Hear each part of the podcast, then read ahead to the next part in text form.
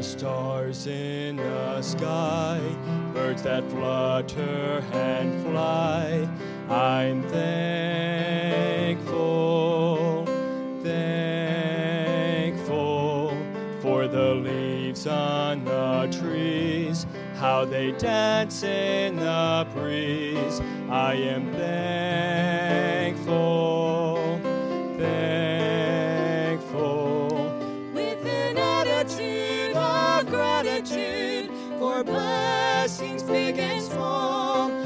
show gratefulness and thankfulness as we praise the Lord of all. Hallelujah. Hallelujah. I am thankful.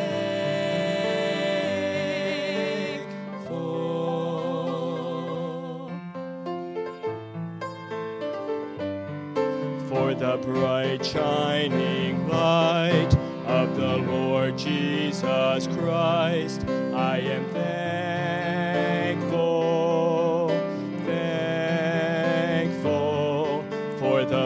that He lived and the love that He gives. I am thankful, thankful. with an attitude of gratitude for blessings big and small. I'll show gratefulness and thankfulness as we praise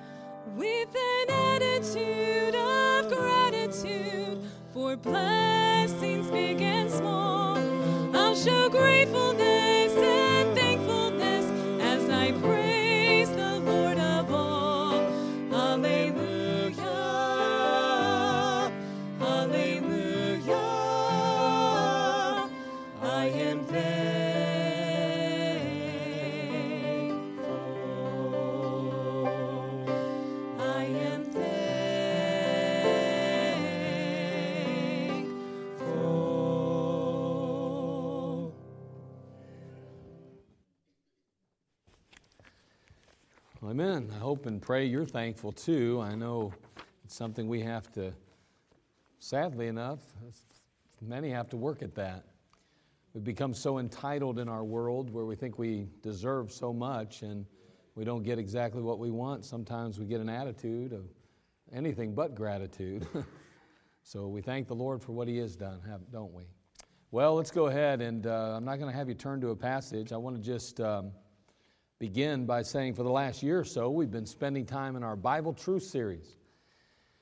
And uh, we've addressed topics like dispensations and the Jews, the work of the Spirit, the Gentiles, Christ in prophecy, and, and in our latest uh, lessons were New Testament mysteries. Those are just a few of the topics we've addressed and touched on over these last months and year, even. And tonight I want to kick off another installment of our series. I want to call it The Judgments. The Judgments. And so, over the next couple of weeks, we're going to consider five different judgments spoken of in the Bible. We're going to place them where they belong in God's timeline. We're going to address some doctrinal significance to each of them. And uh, again, these particular judgments differ in so many different ways. And we're going to note some of those differences. And what we're going to learn along the way is that Scripture speaks of a couple different uh, judgments, obviously. One judgment is being in the air, another one being on the earth, and another one being up in heaven. We're going to make sure that uh, these particular judgments are distinguished because, uh, you know, it's easy sometimes to fall into the trap of believing that maybe there's just one final judgment, but really there are a number of them. There's the judgment seat of Christ, there's the throne of glory, there's the great white throne judgment. And so we're going to look at some of those differences and we're going to try to make sense of them. And so, five separate judgments that we're going to look at over the course of the next few weeks. And so I want to begin by touching on judgment number one, or the one we're going to start with. And we're going to note that the subjects are believers. You and I, if you know Christ as your Savior, it's going to, it affects you. This judgment affected you. And it affects you as to sin. Uh, the judgment, it took place in AD 30, a place called Calvary. You might remember it. You've read about it, I'm sure. The basis of the judgment is Christ's finished work. And the result is going to be the death of Jesus Christ, but also the justification of the believer. And so we're going to recognize that this judgment is past. It's something that took place in the past, and yet it has present ramifications for you and I today. And so, as we begin, we're going to note or turn to some Bible passages to start with that point out the results of this particular judgment. What transpired? What took place as a result of this judgment? We'll start there and then we'll continue through as we address and deal with judgment number one here uh, that took place at Calvary. So let's have a word of prayer. Father, we come to you. We thank you for this time together and for these that have gathered. We pray, Lord, that our hearts would be stirred and encouraged and inspired from the Word of God. Lord, teach us something, and Lord, may we know more than we did before we came. May we say, as the psalmist did, It was good when they said unto me, Let us go into the house of the Lord. Now, Father, I pray that you would once again fill me with your Spirit. I can't do this without you, and I pray that you would again anoint every listening ear. Father, we, uh, we desperately need you. Without you, we can do nothing. So, Lord, we cry out to you now and ask that you would just meet our every need as we seek to glean and grow from your precious book, the Word of God. We'll thank you in Christ's name. Amen. So I want you to begin by turning to Romans chapter 10, verse 4. As we turn to this Bible passage, it's going to point out uh, one of the results of this judgment. And again, it took place back there in 30 AD, basically, right there at Calvary on the cross. Of course, we know that Jesus Christ laid his life down, he willingly gave his life. A judgment took place that day. And that's what we need to understand. And again, that basis of that judgment was the finished work of Jesus Christ. And if, although Jesus died, let me say this his death brought justification to you and I, the believer, and that's a blessing. Notice here in Romans 10 4 what it accomplished. The Bible says, For Christ is the end of the law for righteousness to everyone that believeth. What it's basically saying is that the law no longer has power over you and I. We know that in the Old Testament they had to keep a set of rules and regulations, if you will. We understood that they were condemned under the law, if you will.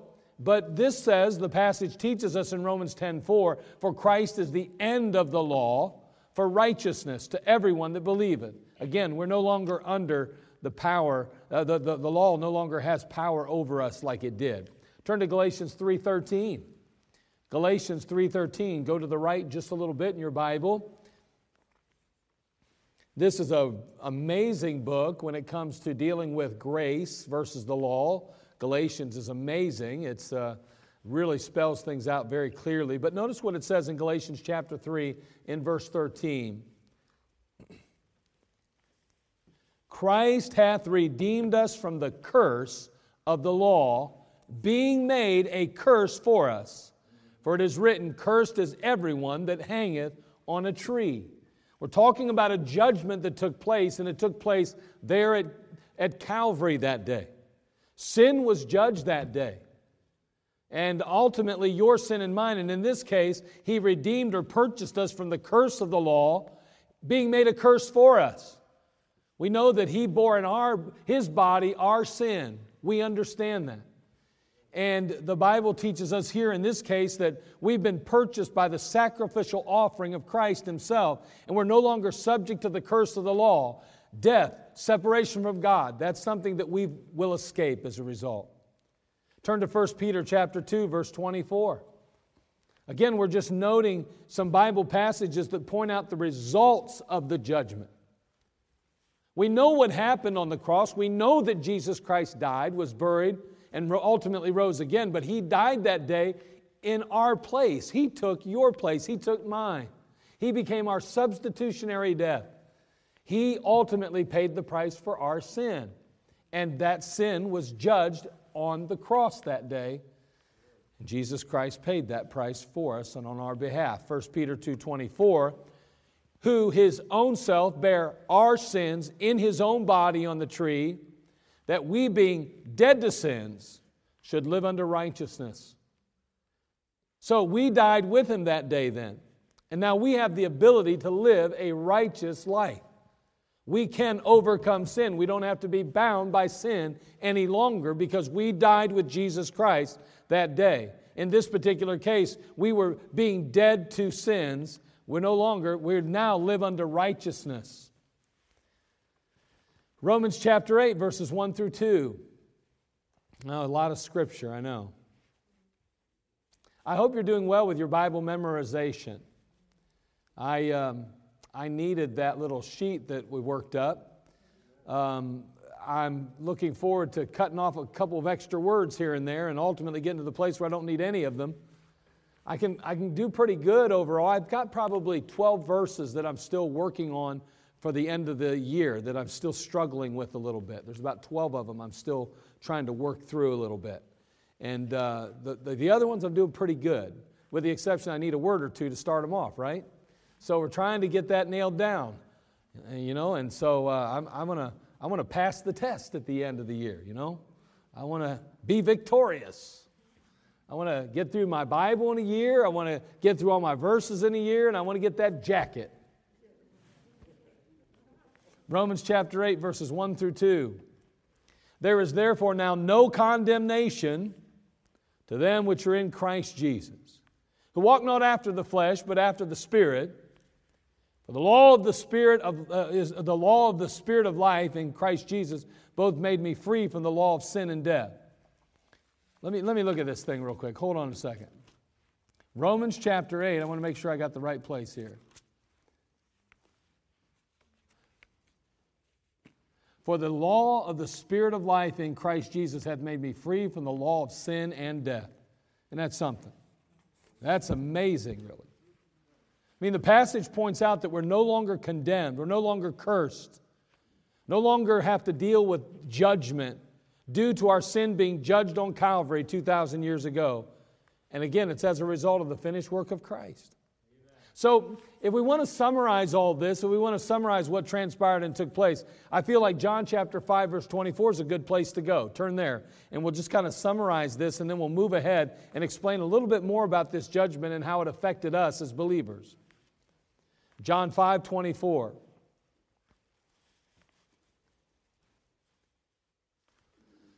Jesus just didn't die on the cross that day, but there was a judgment that took place, a judgment on sin. And uh, we're very fortunate for that, that he did that on our behalf. John 5 24. Verily, verily, I say unto you, he that heareth my word and believeth on him that sent me hath everlasting life and shall not come into condemnation, but is passed from death unto life. When talking about this condemnation again, there's no judgment that we're going to face as a result of that. We are passed from death unto life. That's a direct result of that judgment that took place on Calvary, that sin was judged, and Jesus Christ paid the price. He finished the job, if you will. Well, what a wonderful thing it is that He paid our penalty and our sin debt and our sin was judged on that cross that day. And that means that we don't have to, we're going to recognize a little bit later on here that, again, that judgment is past. And that's a good thing. But anyway, again, if the believer's judgment for sin is past, then you know what? We don't have to worry about it today. You know, and uh, it was settled at the cross that day. You say, I'm still worried about my sin. Well, you, you may be worried, and we we are going to note this in a little bit. You may be worried about some sins in your life, but you don't have to worry about your sin. That was addressed and dealt with on Calvary. And we'll talk about that in a little bit. But, but um, we, gotta, we can't forget that the judgment of the believer is threefold, too. First of all, as a sinner, okay, and then as a son, and then we're going to see as a servant. Now, we've already seen that the believer's judgment as a sinner is past and that's good news. Now let's look at his judgment or her judgment as a, as a son in the Lord Jesus Christ. Look at this. As soon as a sinner accepts Christ as their personal Savior, that settles the sin question for us. That's an obvious thing. It's done, it's over with. If our iniquities are laid on Him, Jesus Christ, then they're not on us, right? That's the whole point. Isaiah 53, turn there. Isaiah chapter 53. Again, if our iniquities, our sin was laid on Jesus, then they're not on us. And uh, that's, that's good news. That is the good news of the gospel. You ever think about why are people, if it's such good news, why do people get angry about the gospel? You ever wonder about that? I mean, okay, it's supposed to be good news. Then I thought everybody liked good news. Then how's come some folks don't like the good news? Can I tell you why? Because with the good news, there comes a reality check. You know what the reality is? We're all sinners. Man, mankind doesn't like to face the reality of their sinfulness. It's not something that we relish in. It's not something that we like to talk about. We don't even want to admit it. We don't want to, we want to say, listen, there's something inherently good in all of us, right? Man, mankind doesn't enjoy facing the reality that they're just sinners and wretched before a, a, in the sight of a holy God. And so we somehow try to justify our actions and we try to believe, and uh, we don't want to really hear how bad we are. We want to hear how good we are. And yet, you got to realize how bad you are before the gospel seems so good. Now, in Isaiah 53, verses 5 and 6, it's very clear that our iniquities were laid on him, but he was wounded for our transgressions, he was bruised for our iniquities. The chastisement of our peace was upon him, and with his stripes we are healed. Now, you know, it's hard to imagine that. I mean, we, we read that and, and it goes about here to here and a lot of times right out the door. We got to understand what that's, what that's implying. I mean, think about what he's saying. He was wounded for our transgressions. Now, I think about a wound. I, I think about something like a knife getting stuck in somebody's stomach. I think about a bullet going through somebody's body, a wound. I want you to think about the price. I want you to think about what Jesus Christ took on himself. He says he was wounded for our transgressions. Every pain, every sorrow, every hurt, every heartache, so to speak, that we deserve because of our sin, he literally took in his own body. He was wounded. He was bruised for our iniquities. I had a grandma who, I mean, if you just grabbed her arm too tight, her arm just bruised right up. Man, I mean, them bruises looked nasty. It was bad. Jesus was bruised for our iniquities. Now, he didn't bruise like grandma did, so they had to whoop him and beat him really bad. I just want you to understand how this works again. I mean, our iniquities are laid on him, therefore they're not on us, but there was a price to pay. The chastisement of our peace was upon him, and with his stripes we are healed. And it says, All we like sheep have gone astray. We've turned everyone to his own way, and the Lord hath laid upon him the iniquity of us all. Again, it's so important to recognize this reality because our salvation is something that is bought and paid for by Jesus Christ. It's not something that you and I have to navigate or negotiate on a regular basis. Jesus Christ those iniquities were laid on him. And since they're on him, they're not on us. Man, that's a blessing. Now, it's extremely wise when we dig into Scripture to note the seemingly insignificant things. I mean, there's a lot of little details in the Bible that sometimes are overlooked, right? It happens. We're all guilty of that. But it's important that we try to take time to note some of those intra, uh, those, those, those little things, I guess. Let me just say it that way. So I want to consider one of those. For instance, sin versus sins. There's a difference in the Bible. There are two different things sin versus sins, plural. Now, Christ died on the cross to atone for sin to pay the penalty of Adam's disobedience in the Garden of Eden. When Adam disobeyed God, a plan was put into motion.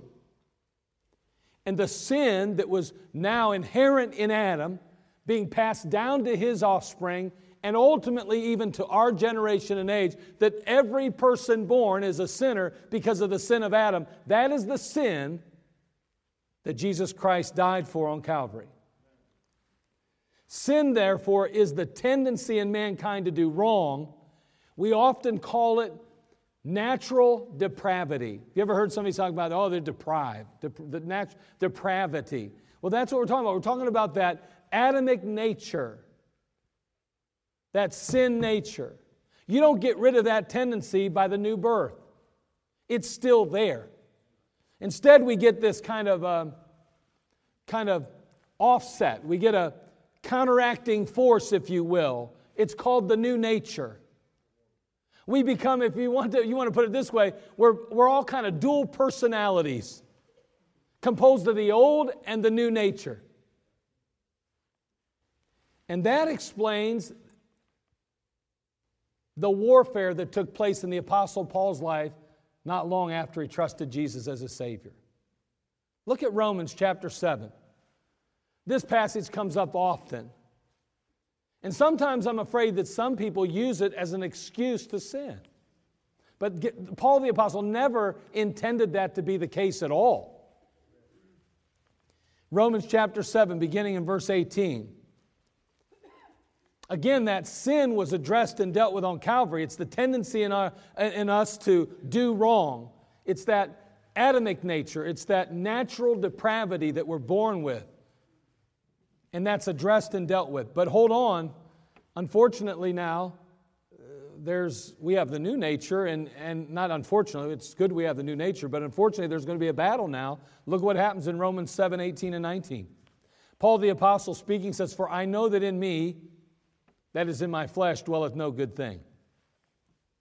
For to will is present with me. But how to perform that which is good, I find not.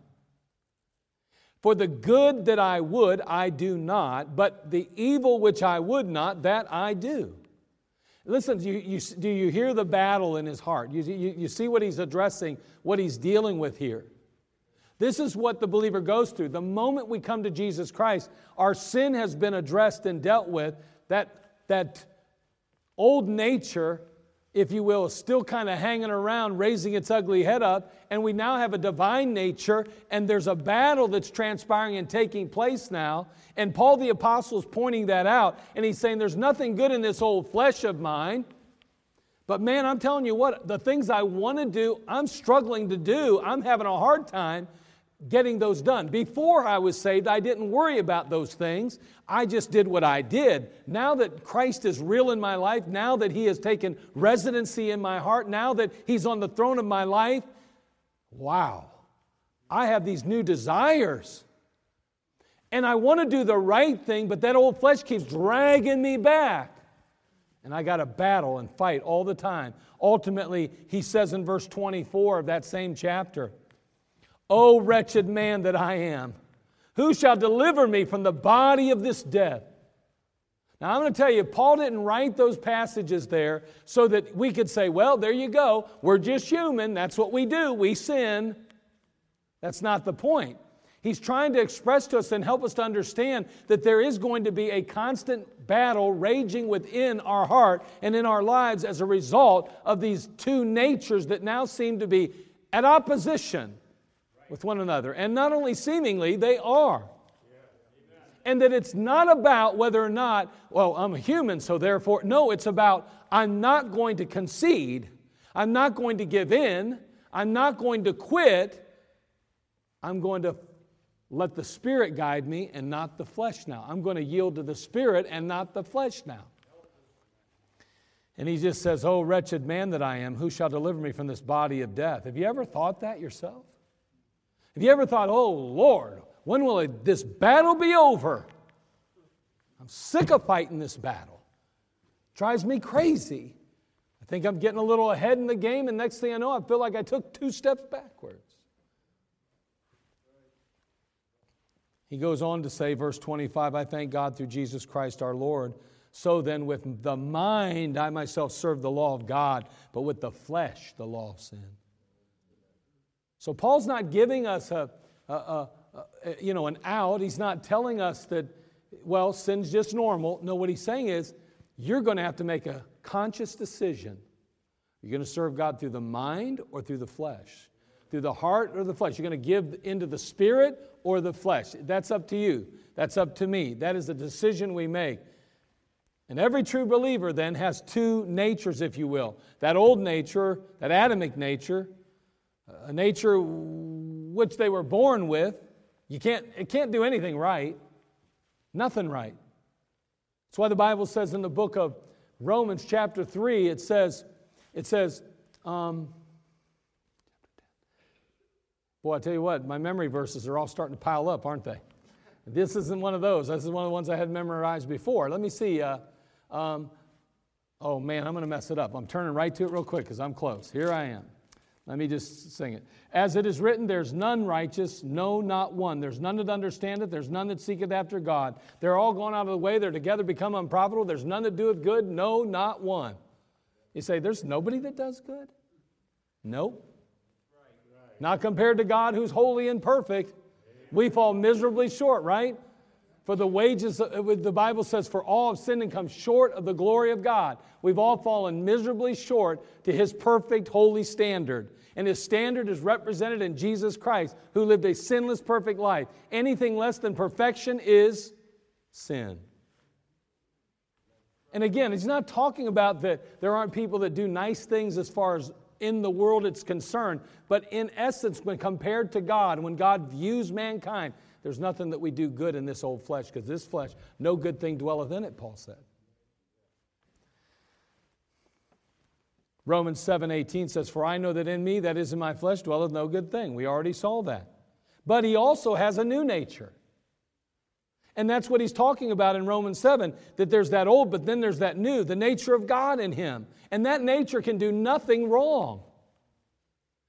As unable as the flesh is to do anything right, that new nature is then unable to do anything wrong. Turn to 1 John chapter 3 verse 9. 1 John chapter 3 verse 9. Again, you say, well, you know, earlier you said that we're like dual personalities. Well, here it is. Opposite ends of the spectrum.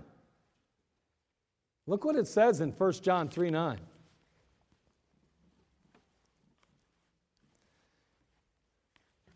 Whosoever and, and this is interesting too because, you know, there's a real tough balance here that we have to be, we have to be very, very careful here because we could go crazy with this verse right here and, and, and come up with all kind of nutty, nutty doctrines and, and crazy things. But there's balance in this. I'll, I'll show you that balance in, in just a second. I'm trying to turn to it while I'm wasting time talking. But Look what it says in 1 John 3 9. Whosoever is born of God doth not commit sin, for his seed remaineth in it. And he cannot sin because he's born of God. That's not talking about this old flesh. It's talking about that new man. That new man don't sin. If there's any sin in my life, it isn't the one Jesus it's not Jesus in me, it's me, my flesh. But hold on, there's always balance in the Bible, and we have to be careful we understand that balance. He says, verse 10 of chapter 1 of the same book, 1 John, if we say that we have not sinned, we make him a liar, and his word is not in us. So again, there's got to be a distinction being made here then. That divine nature, that new man that was put in us the moment that sin was judged on Calvary and we received and accepted Christ that day, man, and we no longer are under condemnation, but we also have the divine nature. We have a new man in us. That new man doesn't sin at all. And Paul the Apostle in chapter 7 is talking about that new man versus that old man, and he's saying, listen, it is a constant struggle and a continual battle. So these two natures are in constant conflict. They're incompatible, they're irreconcilable. In Galatians 5:17 the Bible says, "For the flesh lusteth against the spirit, and the spirit against the flesh, and these are contrary one to another, so that you cannot do the things that you would." There it is again. Paul the Apostle, back in Romans 7, experienced that early on, I'm sure, in his Christian life. He had to learn how to deal with it. He had to understand that the battle was real and how to overcome it and get victory. I think we're reading about an experience in the Apostle Paul's life early on, not later on in his life, but more early on. And now in Galatians, he's writing to the church and he's telling them exactly what he's learned along the way, what he understands to be truth, and what God has revealed to him by revelation. For the flesh lusteth against the spirit, and the spirit against the flesh, and these are contrary the one to the other. They're at odds with one another, so that you cannot do the things that you would. Man, you try to do some things in your strength, with your ability, my ability, my strength, we're doomed. We're going to fail miserably. Can't do it on our own. So, whether the old or new nature dominates really depends on which one we feed versus which one we starve. Again, I, I've shared uh, something like this a number of times through the years, but let's suppose you had two dogs. They were equal size, they were equal kind, and the two dogs get to fighting with one another. And at some point during the fight, you know, you go ahead and you try to break it up. But let me tell you, that's a scary. Be careful when you try to break up dogs fighting. You might get kind of taken, you know, might hurt you a little bit. So you separate those dogs, and the one dog, uh, you, you uh, man, I mean to tell you, you, you just take it and you just thrust it on into a cage and lock it in. And the other one, you bind its wounds and you feed it food and give it plenty of water. You leave them there overnight, and the next day you open the cages, and boy, they just seem to go right back at it again. And after a while, you finally you, you separate those dogs again. You take that old dog again. You say, "Listen, get out of here." You throw it on in that cage. You lock it up, and you just leave it overnight. The other one, man, you bind its wounds up again. You take care of it. You feed it. You give it water. The next day, you open the cage up, and those dogs go at it again.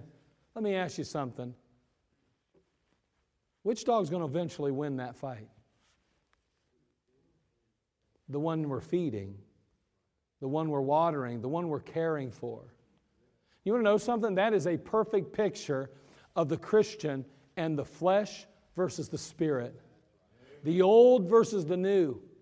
And the truth is, is that the one that's going to win in your life is the one that you care for, that you feed, that you take care of. You bind up those wounds and you feed it and you water it, and boy, you take good care of it. That's the one that'll win. I don't care if it's the flesh in a Christian or if it's the spirit. Either one, whichever one you feed, is the one that's going to win. And that warfare will continue until that old nature is eradicated. You know when that happens? It's death. Now, sins, on the other hand, not sin, S I N, but sins, S I N S, are the outward acts of wrongdoing that we commit as the result of the tendency of sin. It's those things that we do along the way because we do have a sin nature. We have that nature, we have the new man, and God has talks about that old man being crucified, yes, but we have sin that was dealt with at Calvary. We now have sins that need to be dealt with daily and they're dealt with daily through confession. In 1 John chapter 2 verse 1, the Bible says, "My little children, these things write I unto you, that ye sin not. If any man sin, we have an advocate of the Father, Jesus Christ the righteous." Look if you would in 1 John 1 9. I think we might be over that way, so take a look at it. 1 John 1 9. You know the verse, some of you may know it by heart. If we confess our sins, He is faithful and just to forgive us our sins and to cleanse us from all unrighteousness. Again, that's, that's a dying daily. That's a um, put away our sins daily by confession. Now, our judgment as sons is for confessed, uh, is for actually unconfessed sins. That's why we're judged once we become children of God. Why, why would we be judged at all? We're not going to be judged because of our sin. That's been addressed and dealt with.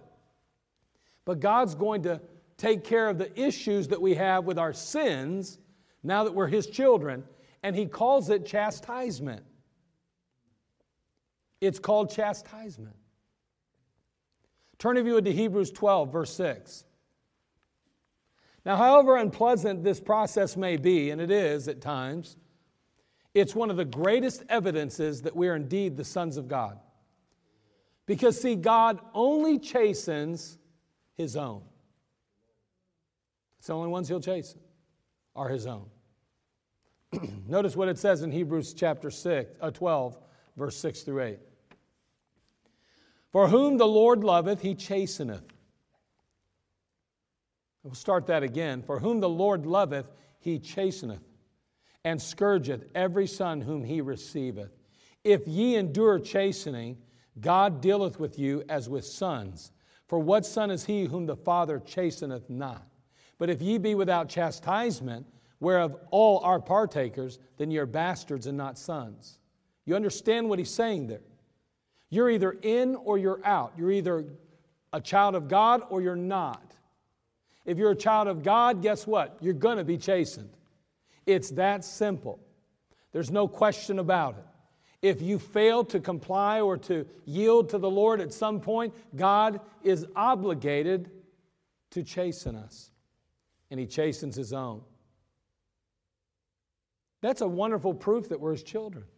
You say, man, I'm trying to do things the way I want to do it. I'm trying to go my own direction, but God is whooping me, man. Well, good for you. That's proof positive you're his child, then that's a good proof. Hold on. What are you going to do about it, though? You're going to just say, keep bringing it on, Lord. No, that's not good business either. We learn later on in the passages that we keep going the wrong direction. God just may choose to take us out sooner than later. We don't talk about that much. We don't preach about that much because we know God's just a God of love today. But that's a biblical God we're reading about now, a God that chastens his children. Hold on, here I have a question for you then. If we fail to correct and chasten our children, what does that say?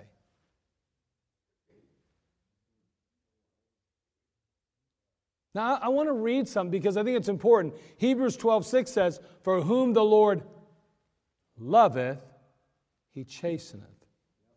Hold on. Proverbs 13, 24 is a very misunderstood and misquoted passage in Scripture.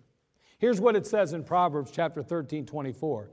He that spareth his rod hateth his son, but he that loveth him chasteneth him betimes. Do you, do you know what we often say? We say things like, spare the rod, spoil the child. Now, I'm not going to argue that sparing the rod will ultimately spoil a child to some degree, yes. But that's not what the Bible's teaching us. In Hebrews chapter 12, verse 6, the Bible says, For whom the Lord loveth, who he loveth, who he loveth, he chasteneth. He spanks. And he even goes on to say he scourges, which is a physical punishment. Hold on. He that spareth his rod hateth his child then. Because the next phrase says exactly what Hebrews 12 6 says, but he that loveth him chasteneth him betimes. Love always understands the need for chastening. It doesn't mean that it's easy, it doesn't mean that it comes easy. A parent that has to chasten their children often finds it extremely difficult to do so because they hate to see their children suffering or hurting. However, the Bible's very clear here about chastening. So if we fail to correct or chasten our children, what does that say about us and our relationship to them? Wow, that's scary.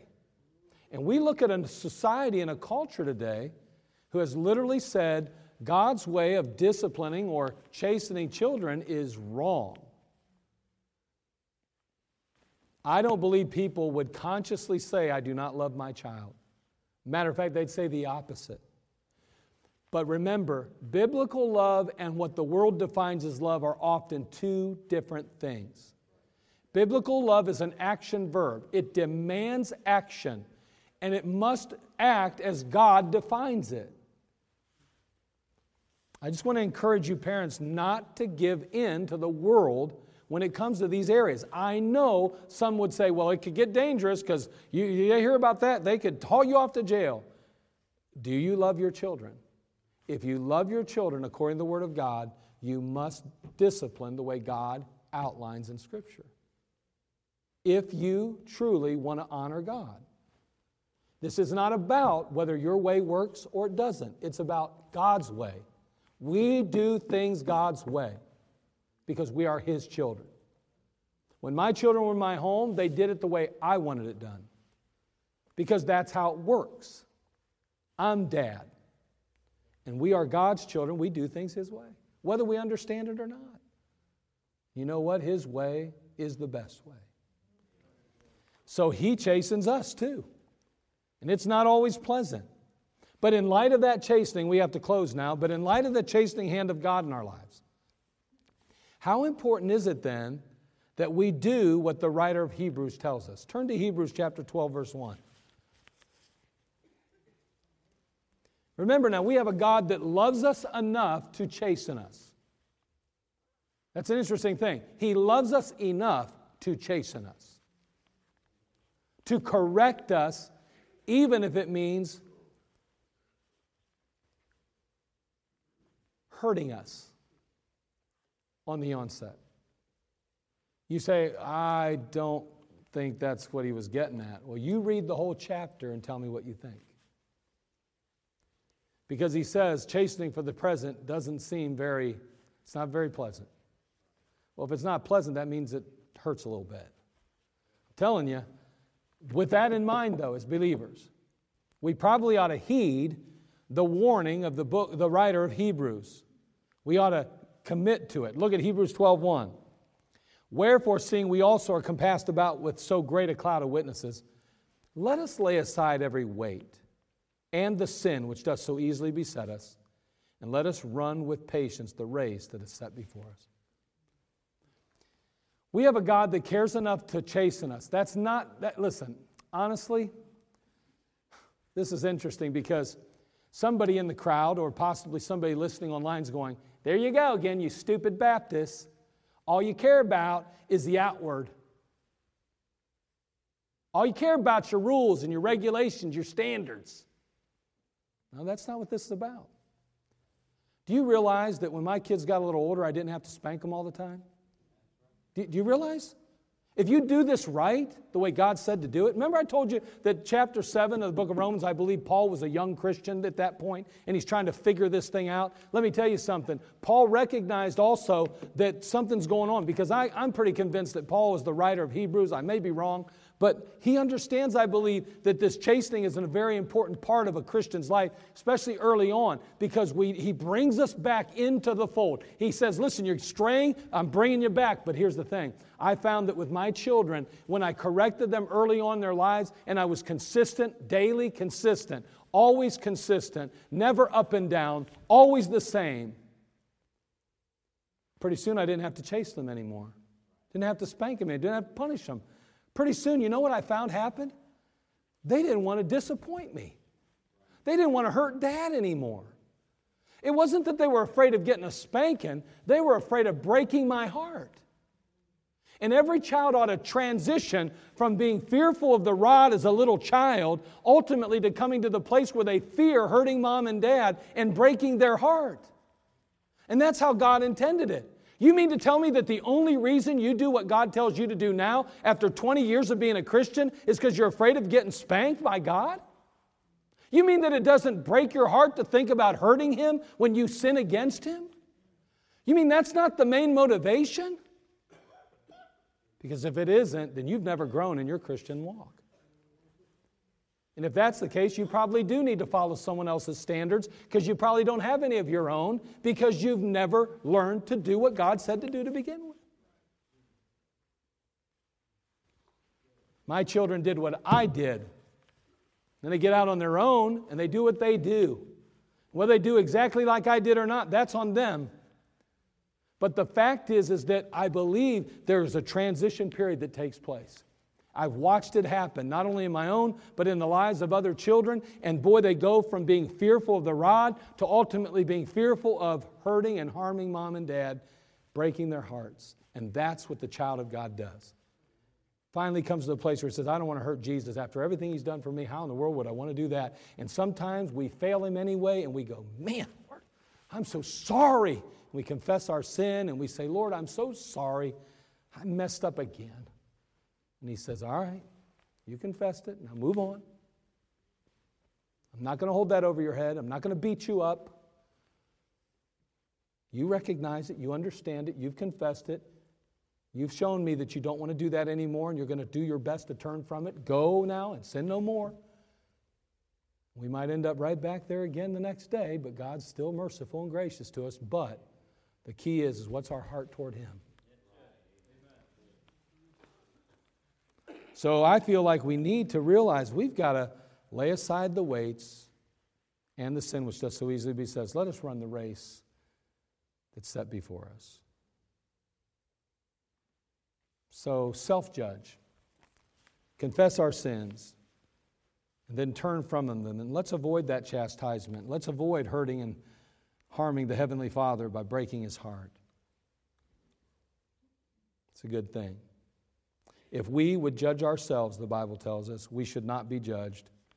But when we're judged, we are chastened of the Lord, that we should not be condemned or judged with the world, if you would.